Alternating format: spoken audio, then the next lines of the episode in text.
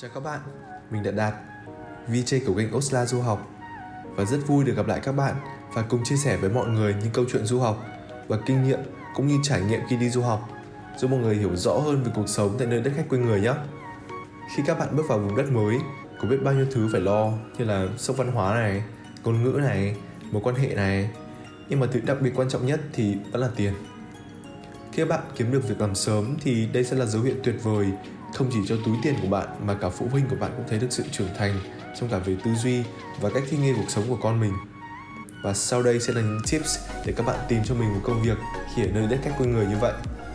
Đầu tiên, hãy tập dạo qua các trang tuyển dụng phổ biến như là Indeed, LinkedIn và xác định rõ rằng là mình muốn công việc gì từ phục vụ hay là làm thu ngân, từ công nhân hay là đến các công việc của các tập đoàn lớn như là thực tập sinh. Mình có cậu bạn ở Canada, cũng làm theo cách này mà ông bạn này lại giải đơn khắp nơi, từ làm nhà kho cho đến rửa bát, rồi đến lúc làm nhiều việc đòi hỏi sức khỏe quá mà bỏ bê cả học hành. Bởi vậy, tuyệt đối các bạn chỉ nên giới hạn cho bản thân làm thời gian nhất định thôi, đừng ôm đồm nhiều quá. Công việc chính của chúng ta thì vẫn là học tập. Hơn nữa, để khách quan hơn thì các bạn nên hỏi các sinh viên trong nước về các trang thông tin việc làm ở đó, bởi có thể độ phổ biến ở các trang sẽ khác nhau.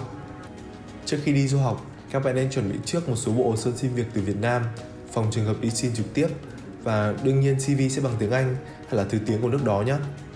Các công việc như là thu ngân, bán hàng tại trung tâm thương mại thì các bạn nên in trước CV ở Việt Nam cho khỏe thì sang nước khác lạ đường, lạ nước lại còn phải đổi tiền Việt nên là sót lắm. Điển hình các công việc trực tiếp các bạn có thể thấy chữ We are hiring trước cửa tiệm và hỏi thôi.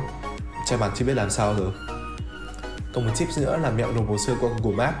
Các bạn nên tận dụng Google Maps để tìm và nộp tận gốc Ví dụ như các bạn muốn làm ở hãng McDonald's thì gõ Manufacturing near McDonald's sẽ ra một loạt các công ty và sau đó cứ trực tiếp vào website hay là trang mạng xã hội hoạt động chính của họ tìm email rồi gửi thẳng hồ sơ qua cho nhận sự nhé.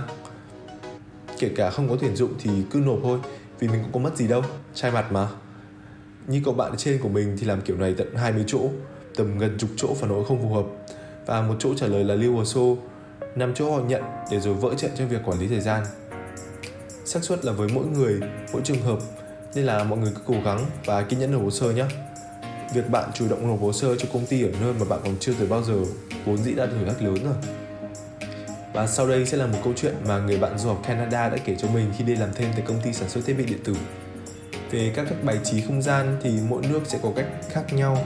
Tuy nhiên khác biệt rõ nhất ở đây thì là các khu, khu công nghiệp lớn thì thường không có hàng rào xung quanh bởi một phần là các công ty cũng xa nhau với cả đất cũng rộng. Khác với các nhà xưởng Việt Nam thì thường hay lo cơm trưa và thức ăn cho nhân viên. Tại Canada thì mọi người không như vậy. À, nhân viên sẽ phải tự lo cơm nên là chuyện mọi người phải dậy sớm và chuẩn bị đồ ăn là chuyện bình thường. Thay vào đó thì công ty sẽ chuẩn bị nước lọc và cà phê cho bạn.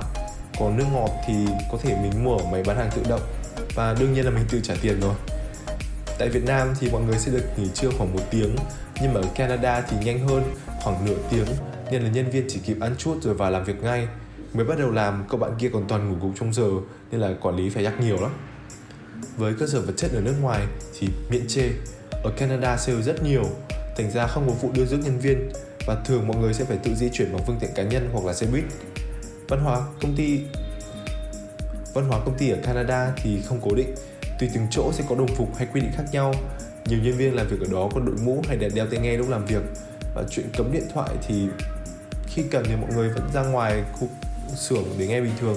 Mọi người ở Việt Nam thì thường hào nhóm hóa các công việc ở nước ngoài. Nghĩ là thường sẽ chuyên nghiệp lắm hay là quy trình khắt khe, nhưng mà thực ra không hẳn là như vậy.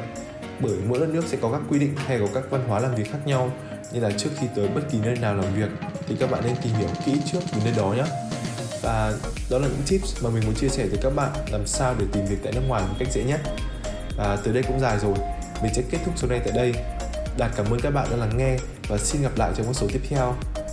Osla Du học sẽ lên sóng đều đặn mỗi tuần một số podcast là người bạn đồng hành từ bước đầu tiên hỗ trợ học sinh sinh viên chọn ngành, chọn trường và lên lộ trình du học cho đến giúp đỡ các vấn đề phát sinh trong thời gian học tập tại nước ngoài. Osla hiểu và chia sẻ với rất nhiều hoàn cảnh khác nhau. Chúng mình có rất nhiều câu chuyện để tâm sự với các bạn trong các số podcast. Cùng đón nghe số tiếp theo vào tuần sau nhé. Xin chào và hẹn gặp lại.